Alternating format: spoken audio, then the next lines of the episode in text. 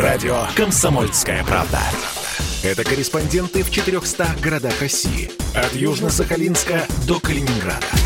Я слушаю радио «Комсомольская правда». И тебе рекомендую. Эдвард Чесноков. Отдельная тема. В последнее время участились случаи возникновения конфликтов с участием иностранных граждан. При этом некоторые из них, граждан или конфликтов, не понял я из текста, были массовыми и публичными.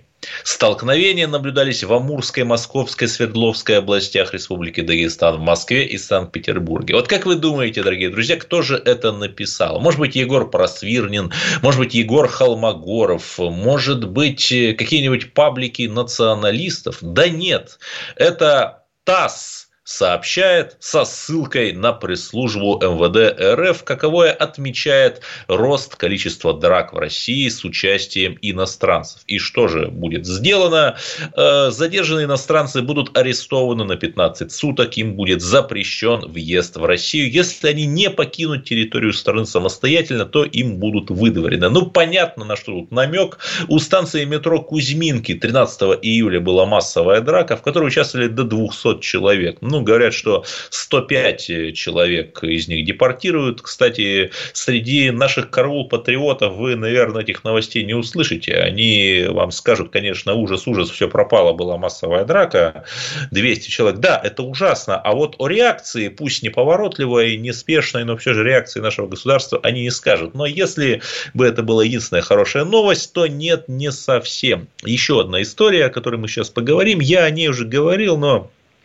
Так дело и не решается. В Южном Бутово, если вы помните, два года назад забили насмерть местного жителя Сергея Чуева, который сделал замечание, ну, как бы сказать, помягче, группе провокаторов. Толпой накинулись и забили.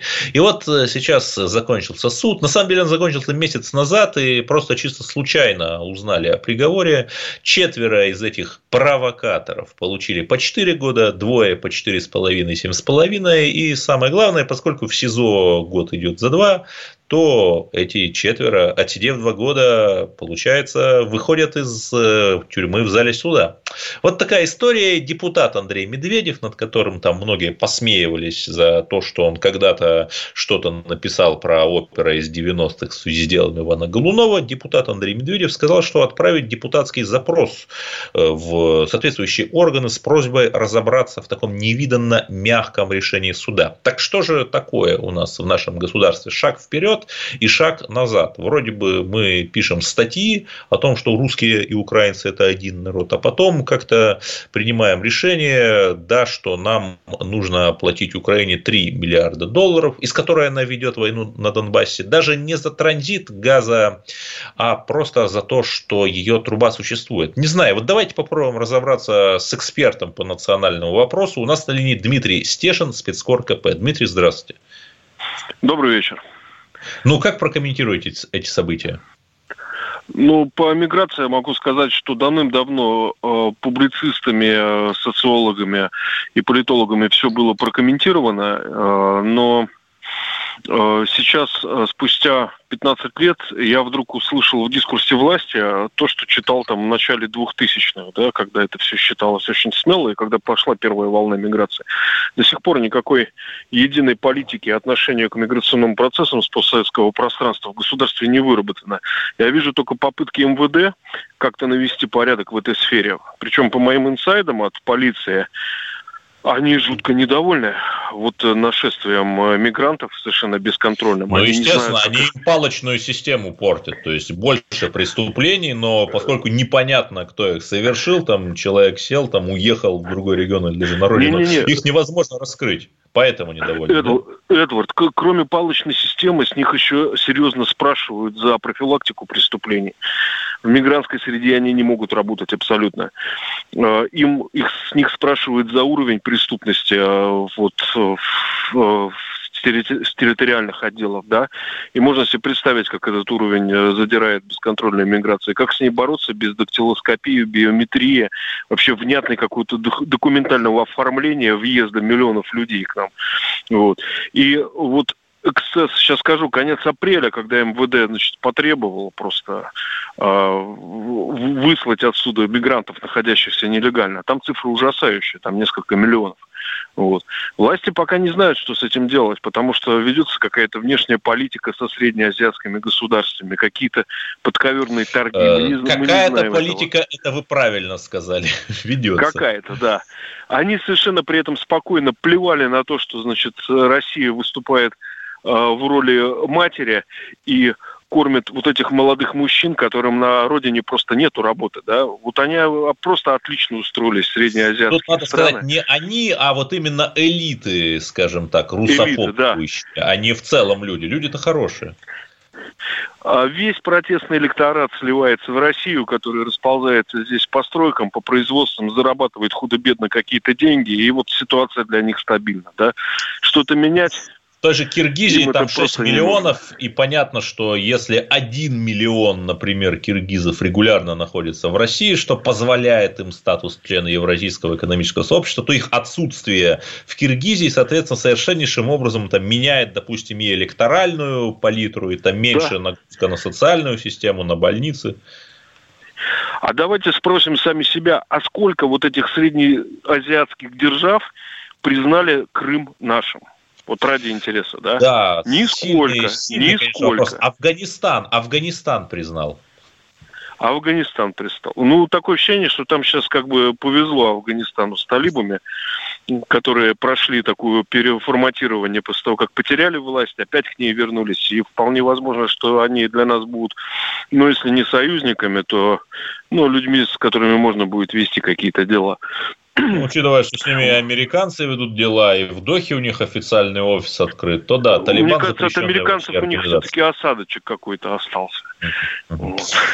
Я просто немного верну наш разговор с Дмитрием Стешиным в предыдущее, да, русло. Вот он только что сказал, что МВД жалуется на то, что сложно раскрывать преступления в мигрантской среде. А почему сложно? Вот я скажу, у меня есть читатель, у моего телеграм-канала Эдвард Чесноков, кстати, подписывайтесь, он, вы удивитесь, узбековед. То есть, он изучает узбекский. И при этом в огромном московском вузе, ну, там уровня эм гэ у, например, таких узбековедов вот на его курсе аж целых три человека. И там через три года у нас будет плюс три узбековеда. Понятно, что это там ни на какие институты, ни на какие эм вэ дэ, ни на какие мозговые тресты такого астрономического количества студентов не хватит. У нас просто нету экспертов вот по этим всем историям. Эдвард, у меня есть такое ощущение, что э, верхи, верхи понимают пагубность миграции для России и последствия, понимают, что миграция и рушит нам и рынок зарплат для коренных, и тормозит автоматизацию производства, где это возможно и нужно. Э, и э, как бы они их сейчас разгуливают.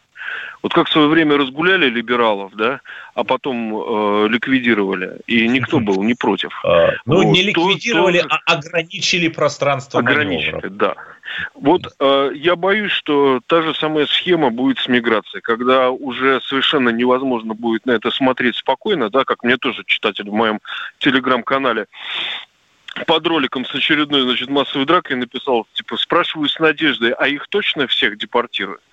Это была история в Еще Саратове, раз, не где всех, трех а полицейских порезали. Преступников. Вот это важно, что есть очень много людей, которые хорошие, которые против радикализма, которые хотят интегрироваться в общество. Я лично таких знаю. То есть, мы ни в коей мере там не говорим, что все плохие. Мы говорим вот об отдельных... Мы, мы не обобщаем, не обобщаем. Да, не обобщаем, да.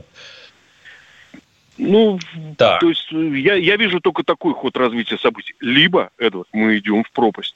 Я был в Косово в начале двухтысячных, и потом еще в Косово приезжал, все его объездил вдоль и поперек. Я представляю, чем кончается э, смена, неконтролируемая смена этнокультурного и религиозного ландшафта. Да, вот я так культурно выразился. Вот. У нас, да, только один путь. Либо навести порядок, либо ждать, когда произойдет что-то подобное и в каких-то других масштабах. Ну, вот тут тоже вопрос очень спорный. У нас же, как известно, у Кремля много башен. Вот одна башня по фамилии на букву X, мистер X, говорит, что наоборот, нам нужно больше мигрантов и даже спецпоезда для мигрантов нам нужны. Такие, если угодно, столыпинские вагоны наоборот. А вот Владимир Владимирович, он даже несколько месяцев назад там, на совещании, по-моему, по вопросам нацбезопасности сказал, что что размывается этническое ядро. Вы помните? Да-да-да. Эдвард, да. А вы лучше в этом разбираетесь. Скажите, в Штатах есть какие-то законы, ограничивающие лоббизм? Потому что то, то, чем занимается человек на букву «Х», это однозначно как бы лоббизм крупных стройкорпораций. Да, в Штатах узаконен лоббизм. Там просто ты регистрируешься да? как лоббист. А-а-а. Да, и, но нет, там вопрос более тонкий. Ты регистрируешься как лоббист, ты на специальном сайте вносишь туда, сколько денег ты получил, из-за кого ты, в чью пользу ты лоббировал. Это любой может прочитать. И ну, что прекрасно. Самое главное, да, когда, например, ты оставляешь администрацию там, или даже должность вице-президента, то ты устраиваешься в лоббистскую компанию с окладом миллион долларов в год и, собственно, занимаешься лоббированием. И да, в США с миграционной политикой она там ультралиберальна, уже идут сотни тысяч опять караваны из Латинской Америки туда на север, готовятся штурмовать реку Рио-Гранде, то есть там у них на США я бы тут не стал равняться. Да, у нас тридцать секунд осталось. Дмитрий Стешин, спасибо вам большое за ваше мнение. И раз уж мы поговорим о мигрантах, продолжим говорить о том, уникальный материал «Комсомольской правды», о том, как мигранты просачиваются в Евросоюз через Белоруссию. Совершенно невероятный материал, который представит через пару минут его автор Олег Адамович. Радио «Комсомольская правда». Это самые осведомленные эксперты. Я слушаю радио «Комсомольская правда». И тебе рекомендую. Эдвард Чесноков. Отдельная тема. Я помню, в июне две тысячи пятнадцатого года, уже, дай бог памяти, шесть лет назад, я оказался в Будапеште, и в центре этого прекрасного города я увидел их. Людей, которые не очень походили на европейцев, которые просто раскинулись лагерем там в парковых зонах и ждали непонятно чего. И мои друзья венгры сказали мне, что раньше где-то за год у них было восемьсот заявок на предоставление убежища от тех самых беженцев. А сейчас такая же цифра, восемьсот заявок, приходила каждую неделю. Почему? Потому что Венгрия оказалась тогда как раз на южном маршруте. Мигранты приезжали через Сербию, через Балканы, ехали туда, в сытую Европу, где Мутти Меркель раздает каждому по квартире и тысячи евровому, евровому пособию. По крайней мере, так говорили. Но сейчас с изменением политической конъюнктуры и страшным коронавирусом поменялись и маршруты миграции. Уникальный, без преувеличения, уникальный материал «Комсомольской правды», который так и называется «Как я искал мигрантов, пробирающихся из Белоруссии в Евросоюз». Кстати, прибалтийские пограничники с невероятной быстротой закрыли границу, намотав целых четыре километра колючей проволоки. Оставшиеся девятьсот девяносто шесть километров по-прежнему не прикрыты. Олег Адамович у нас на линии. Ну вот расскажите о своем невероятном таком гонзо-репортаже в духе Хантера Томпсона. Добрый вечер. Ну, рассказываю. Давай, так как времени не так много, да. Тогда сразу, сразу перейду к делу. Значит, примерно половина мигрантов, которые через Белоруссию бегут в Литву и дальше в Евросоюз, это выходцы из Ирака, иранцев, сирийцев и из Африки, их уже меньше. Вот основное это иракцы. Значит, как они вообще узнали о том, что можно? Тут Лукашенко провернул, на мой взгляд, очень элегантную схему. Он по местному иракскому телевидению, ну как он там, белорусы, по местному иракскому телевидению пустили сначала рекламу туров в Белоруссию без, э, без виз. Тонкий намек. Да, а потом, значит, в местных новостях начали показывать, в местных арабских новостях начали показывать сюжет о том, что границы проницаемы, и народ может совершенно беспрепятственно пройти в Литву. Да, да, да, по мазурским болотам, да. Ну да, и, собственно говоря, так. В тот момент, когда все узнали, и а очень же просто. Ты покупаешь билет, совершенно спокойно летишь в Минск, тебе никто не мешает, и дальше едешь на границу. Собственно, я встречал да, да, да, это же одна из немногих стран, которая даже на пике коронавируса была открыта по, в плане авиаперелетов. Да, все верно. Так, Значит, я встречал так. в аэропорту, все происходит очень просто. Значит, литовские СМИ пишут о том, что кровавая белорусская гобня их там как-то наускивает, что некие люди в камуфляже будут переходить границу, ничего подобного. Значит, они просто, они просто да. прилетают в Минск. Сотрудник там турфирмы, у которых они купили пакетом, раздает местные финки и уходит. Дальше они, в принципе, предоставлены сами себе. Я видел, как они выходят из терминала. Они торгуются с таксистами за дорогу до города. То есть нету а на каком языке автобусов. Они говорят? На ломаном английском. Они а. говорят на ломаном английском. Я нашел русскоязычного иракца, который учился в Мордовском госуниверситете. Он мне много интересного рассказал, но это все-таки исключение. В основном они Гениально. Вот говорят... оно, торжество, торжество евразийской идеи. Да, продолжайте. Да, да. Значит... Э... Значит, они либо на каком-то муниципальном автобусе едут из аэропорта до Минска, либо договариваются с таксистами, потом несколько там дней проводят в городе, и потом, опять-таки, нету никаких, например, каких-то специальных каналов. У них место сбора – это город Гродно, это северо-запад Беларуси. Они туда да, едут да. либо... опять-таки на такси, либо на поездах, либо на междугородних автобусах. Ну, там все близко, пара часов от Минска. Ну, на машине нет. На машине это примерно три с половиной. Ну да, это, это ну, Беларусь, да, да. она не очень большая. Да, да, Значит, да, у них да. вот и дальше. Прям последнее место сбора – это железнодорожный вокзал Гродно. На втором этаже, ближе к вечеру, они там собираются большими компаниями, оттуда заказывают такси и просто едут до пограничного перехода. Они не доезжают примерно полкилометра до, ну, до мест, где уже документы начинают проверять. Таксисты их просто высаживают, ну, и они... Ну, до ка пэ пэ. Вот. И они спокойно лесочком просто этот ка пэ пэ обходят. Потому что границу между Беларусью и Литвой так, в общем, и не сделали за последние тридцать лет. То есть там просто вспаханная полоса. Ну, понятно, виду, что там для нету... европейцев же этих главная угроза – это русская агрессия. Они там границу между Эстонией да. и Россией укрепляли. Это понятно. Да. Вот, боялись русских танков, а в результате, да. собственно говоря, да.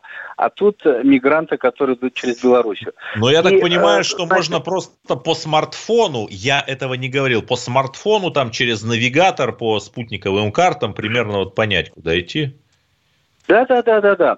То есть, смотри, я вот... Э, в репортажах европейских журналистов они уже, знаешь, начинают изображать из себя бедных, несчастных, вот они ничего не знают, не понимают, вот они хитрые белорусы их обманули, там, и, там высадили в болоте, там, и так далее, и тому подобное. Я сам это читал и смотрел. На самом деле ничего подобного. Они отлично понимают, куда едут. Они понимают, как и куда им нужно идти. Они знают цену деньгам.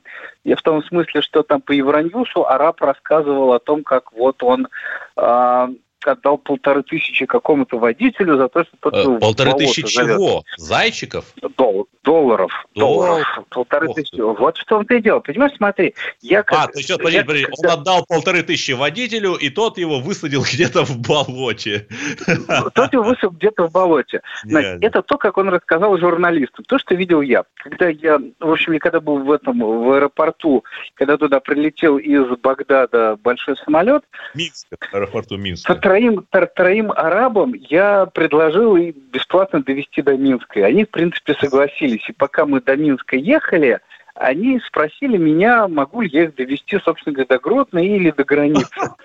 Я... Нет, да. нет, да. Ты, понимаешь, вы же соучастник. Очень... Трафик. Это, ну, ну, не совсем сложилось, я почти, почти им стал. Я к чему? Я с ними торговался. То есть я, я помню, значит, по Евроньюсу араб рассказал, что он отдал полторы тысячи долларов.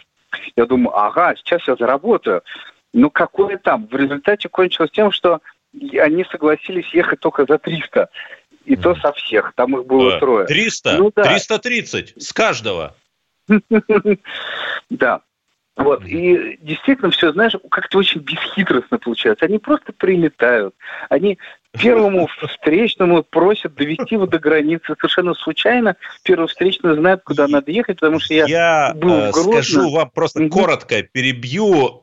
Ведь есть Реджеп Таип Эрдоган, которому Евросоюз в год дает три миллиарда евро на обустройство мигрантов. И если Евросоюз ему перестает давать, то просто мигранты вдруг совершенно неожиданно начинают со страшной силой ломить туда, в Евросоюз, через Турцию. И вы понимаете, к чему я клоню. Может быть, это такая хитрая схема. Мы так смеемся там над Ником и Майком, да, но на самом деле они не так просты.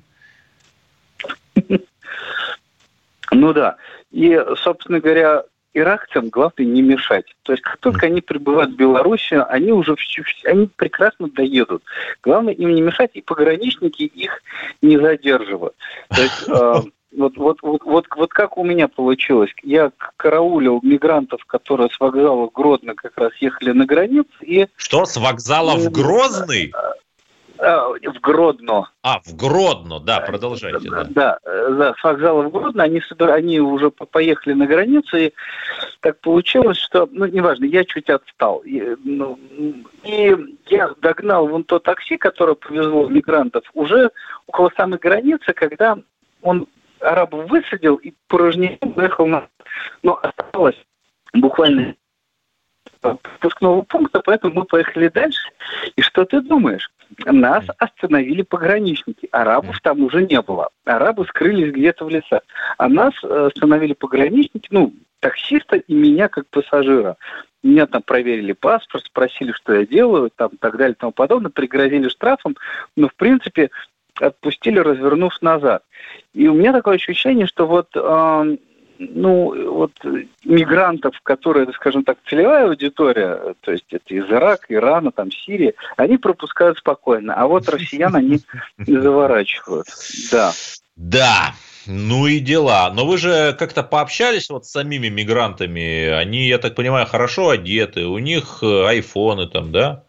Слушай, смотри, мигранты хорошо одеты, и да, я пообщался, и у них на самом деле, знаешь, их можно понять. Значит, что они, что они мне сказали, вот дословно. Америка и Европа хотят видеть Ирак бедным. Они туда влезли, они развязали войну, они свергли правительство, они им экономику сломали. Вот, ну, значит, а они, они-то, они нормальные люди, они хотят жить хорошо. И раз им да. не дают жить хорошо в своей стране, значит, они приедут сюда и постараются хорошо устроиться в Европе.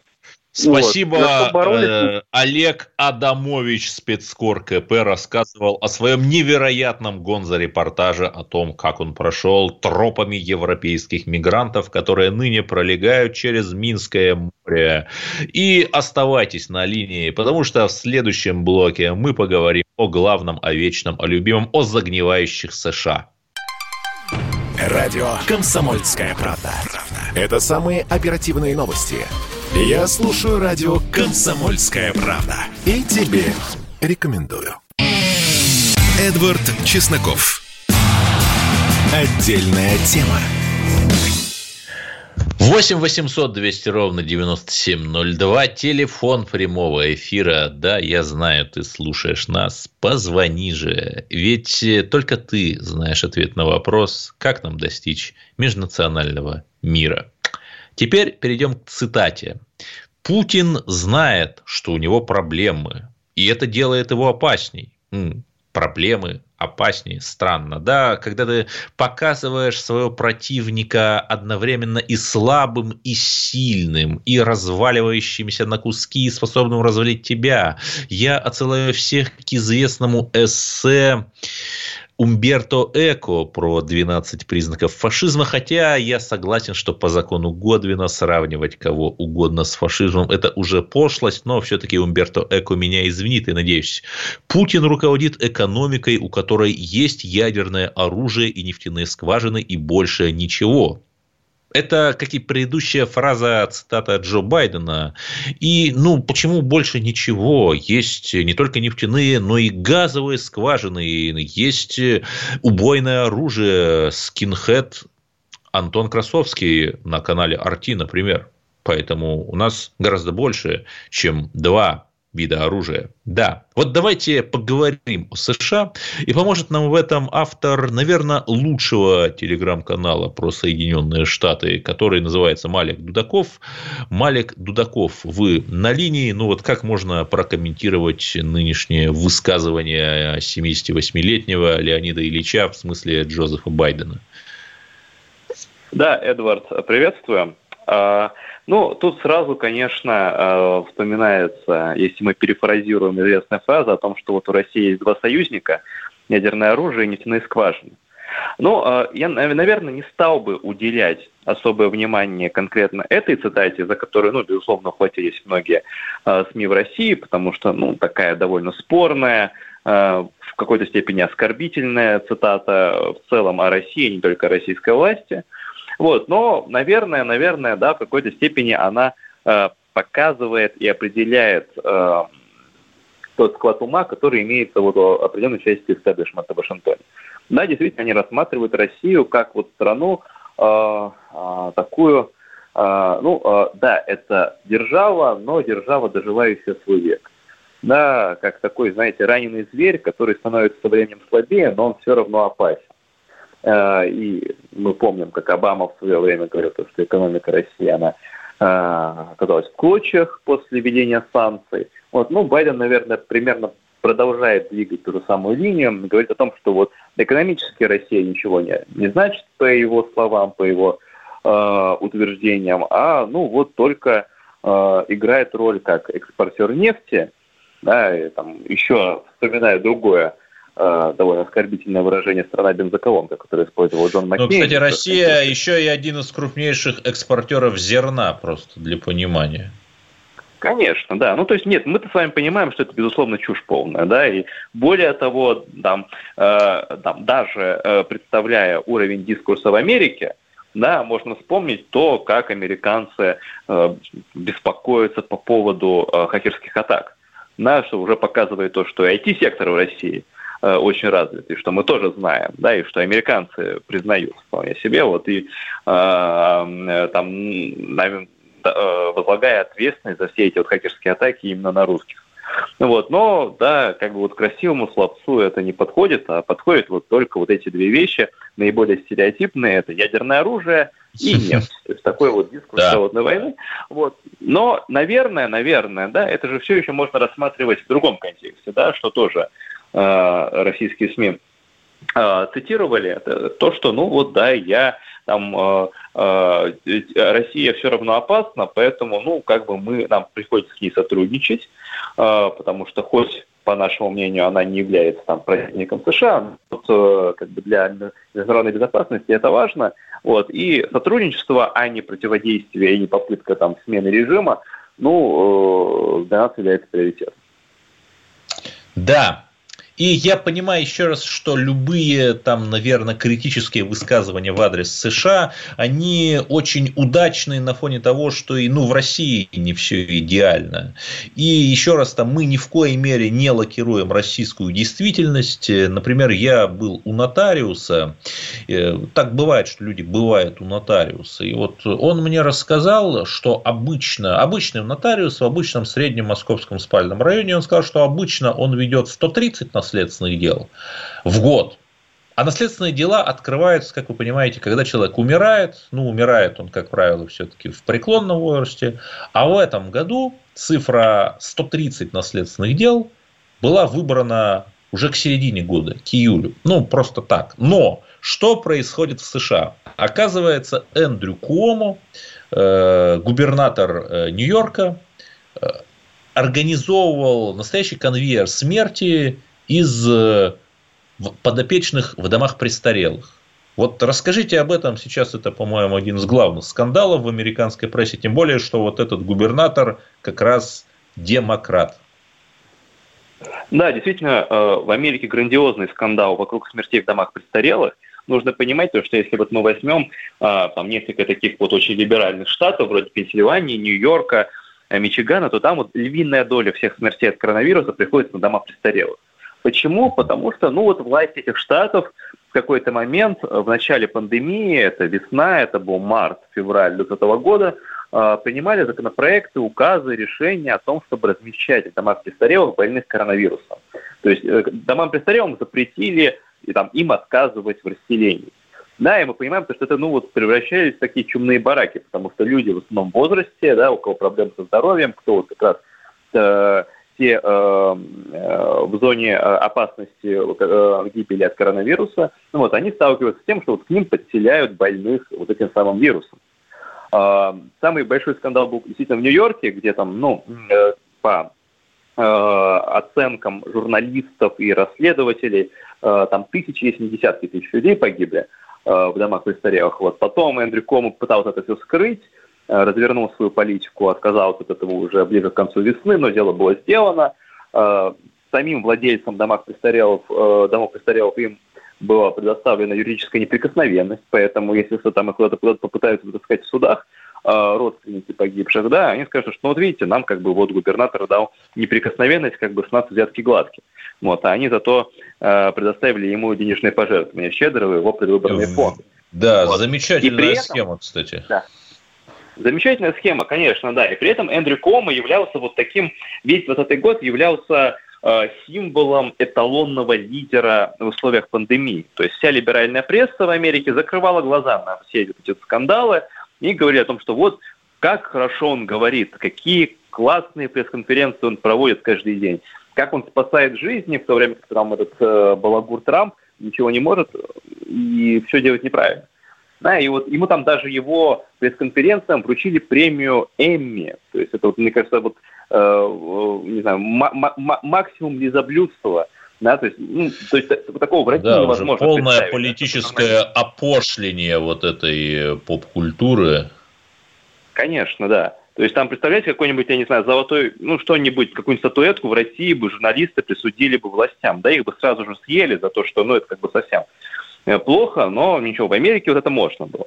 Вот, и только зимой, вот сейчас, после ухода Трампа, в начале весны этого года, ну, все-таки начали журналисты расследовать эти скандалы с домами престарелых. Ну, и там образовались и комы, и другие скандалы в сексуальных домогательствах. Но человек удержался, да, там, хоть его, его призывали уйти в отставку, даже была процедура импичмента, которая провалилась, ну ничего, вот он сказал, что я никуда не ухожу, а, нужно понимать, что Нью-Йорк... Нет, ну нет, импичмент это для Трампа, да. А для своих это не импичмент. Конечно, да, и никто его, в общем, никуда не уйдет. В Нью-Йорке демократический штат, и я более чем уверен, то, что в следующем году, когда у него будут перевыборы, он спокойно переизберется.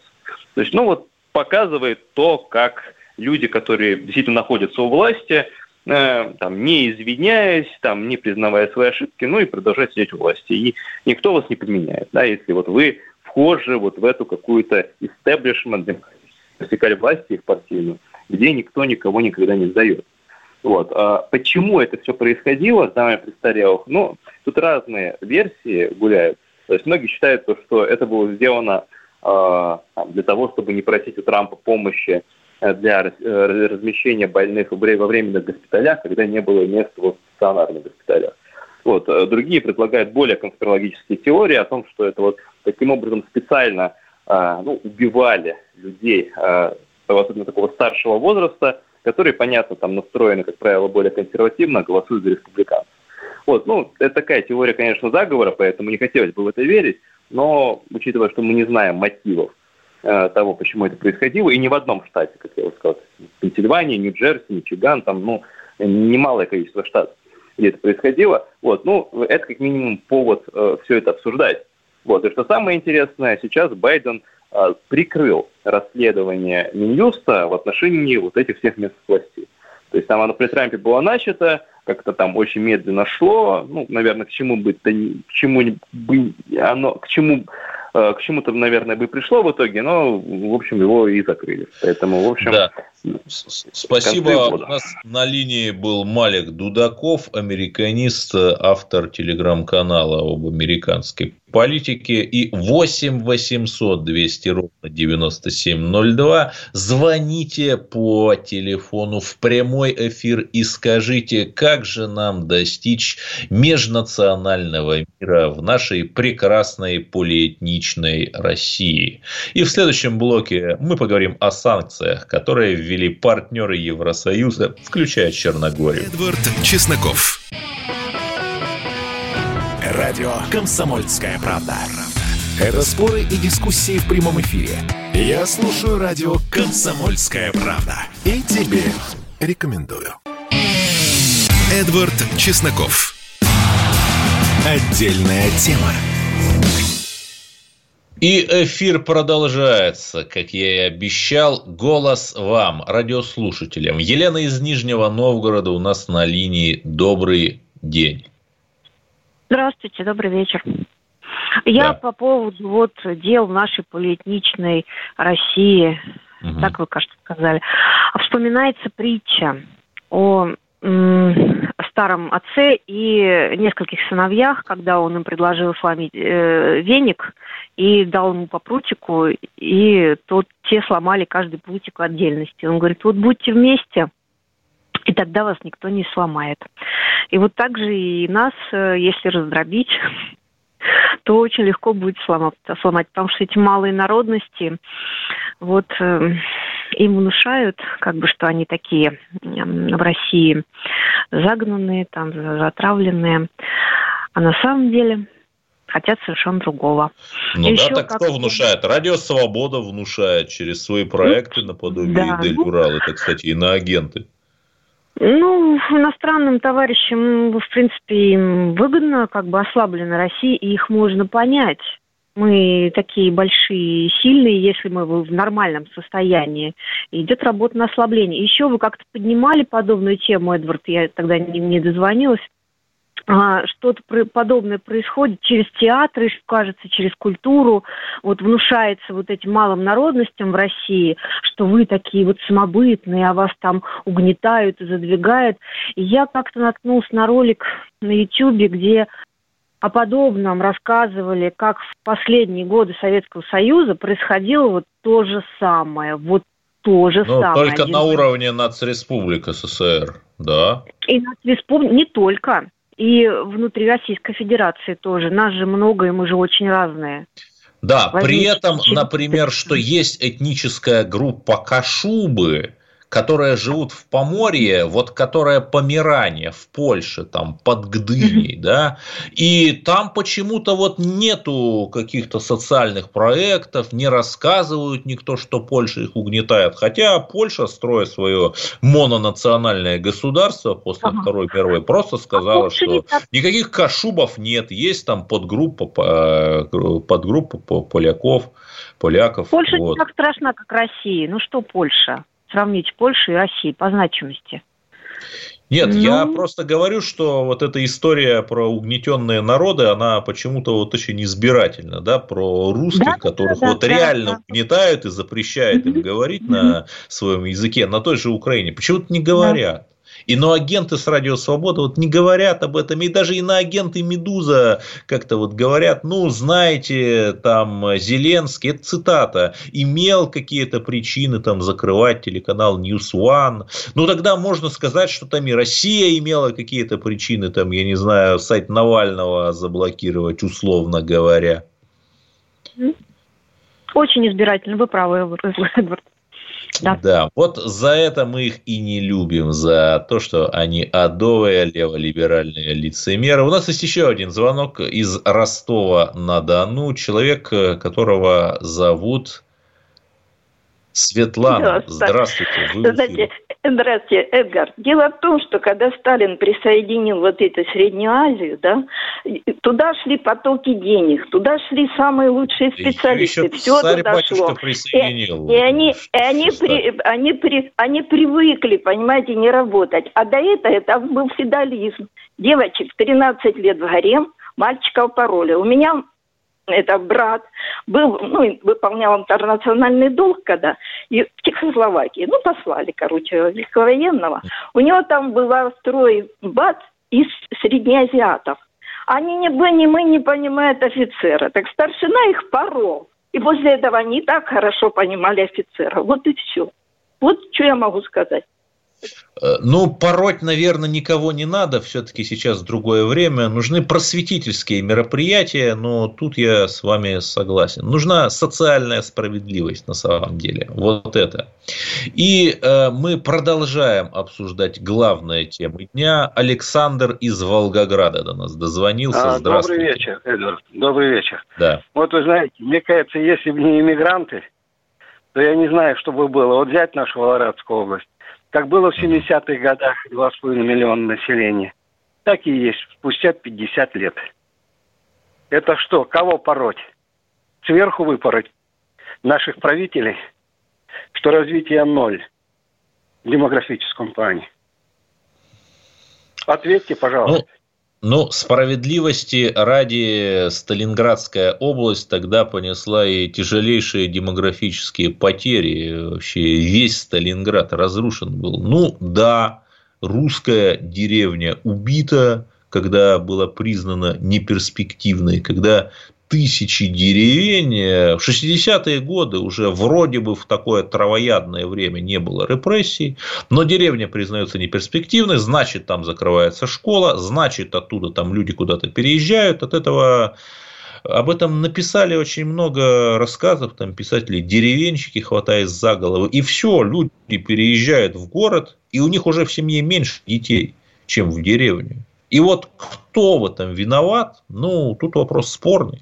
Наверное, отчасти мы виноваты, отчасти такая странная национальная политика коммунистов, это если не сказать мягче. Ну и самое главное, друзья, я скажу одну вещь, карту русского. Кто у нас там русскую тему, кто себя называл русским депутатом? Некто Петр Олегович Т. Ну так сделайте это, ну хотя бы заявите. Потому что вот у меня там знакомые в Германию переезжали, еще куда-то. Пиш, пи, пишешь от руки заявление, его принимают, рассматривают и дают там тебе сначала один способ жительства, потом уже другой, более высокий. А почему у нас так нельзя сделать? Ведь до сих пор остаются русские люди, которые хотели бы вернуться. Сейчас, например, абсолютно абсурдная история. Что, чтобы получить э, российское гражданство, например, там, сыну или дочке, которая у тебя родилась за границей, от э, мужа иностранца, нужно согласие этого второго родителя. Ну, что это за бред? Почему нельзя, если, например, вы там развелись с родителем, почему нельзя просто автоматически давать гражданство? В общем, грустно все это. Друзья, э, у нас мало времени остается. Владимир из Московской области на линии. Да, здравствуйте, я историк Владимир Борисович Запрудня. И я хочу сказать, что у меня отец украинец чистый, мама чистая русская. Я вот наполовину, наполовину. Но я хочу сказать, что э, лучшая национальная политика проводилась в советское время и особенно в сталинские времена. То есть никаких привилегий и никакого угнетения по национальному принципу. Все были абсолютно равны, а вот в национ... там, где жило, даже в маленьких населенных пунктах, где жило много людей одной национальности, там открывались школы на национальном языке, развивалась национальная культура, независимо от того, что вокруг было, допустим, большинство русских. Поэтому вот национальную политику нужно, потому что каждая нация это какой-то, какой-то оттенок, какая-то в общенациональное развитие нашей страны. То есть, чем больше мы будем развитию национальных меньшинств, национальных культур придавать значение, тем красочнее будет наше общее общество. Это лучше, чем будет оно все серой краской, пускай русской там или еще какой-то. Поэтому, к сожалению, в сталинские времена, а не в наше время, лучше национальная политика проводилась. Но это вопрос крайне спорный. Сталинские времена же тоже длились довольно долго. Вот в тридцатые годы была коренизация, например, когда можно даже посмотреть, как одна и та же газета там в течение одного года где-нибудь на Украине выходила сначала на русском, потом наполовину на украинском, потом вся на украинском. Ну как же так? И при этом в то же время в сорок первом году почему-то все это прекратилось, почему-то появился там Суворов тот же, как такой воплотитель русского духа на плакатах, почему-то на... Э, Вы, вышло кино на экраны в сорок третьем году. Иван Никулин, русский матрос. Странно, да, там не советский, не социалистический, не каракалпакский, при всем уважении к каракалпакам, а русский матрос. Очень интересно, да. Вот э, эта вот двойственность, конечно, советской власти, сталинской, которой вы так восхищаетесь, вы имеете право восхищаться, но когда до сорок первого года, вот как вы выразились, росли сто цветов национальных и даже больше, как там писал, сто сорок народов, чтя обычаи, а потом вдруг совершенно просто в один день как будто переключили рубильник, и оказывается, выяснилось, что у нас есть еще и русские, оказывается, выходили, книги стали выходить ученых, в том числе и выдающихся, там, как Евгений Торле, например, о борьбе, так называлась его монография, там она в годы войны вышла, там «Борьба русского народа с захватчиками». В царское время, там, борьба с Наполеоном, например. Еще раз, да, тоже интересно, там, не советского, не российского, там, не какого-то полиэтничного ста шестидесяти народного, а русского народа. Это вот опять тоже интересно, что как только товарищ Сталин, ну, коллективное политбюро почувствовало, что вот как-то чего-то люди миллионами разбегаются и сдаются в плен, так сразу вот включилась русская тема. Ну, странно, согласитесь, странно. Ладно, я обещал говорить о санкциях. Пять стран-партнеров Евросоюза, Черногория, Албания, Норвегия, Украина и Грузия присоединились к антироссийским санкциям. А вот Турция не присоединилась, хотя ее просили. Ну, делайте выводы сами. И главное, слушайте «Комсомольскую правду». И о новых русских победах вы узнаете первыми. До свидания. Эдвард Чесноков. Отдельная тема.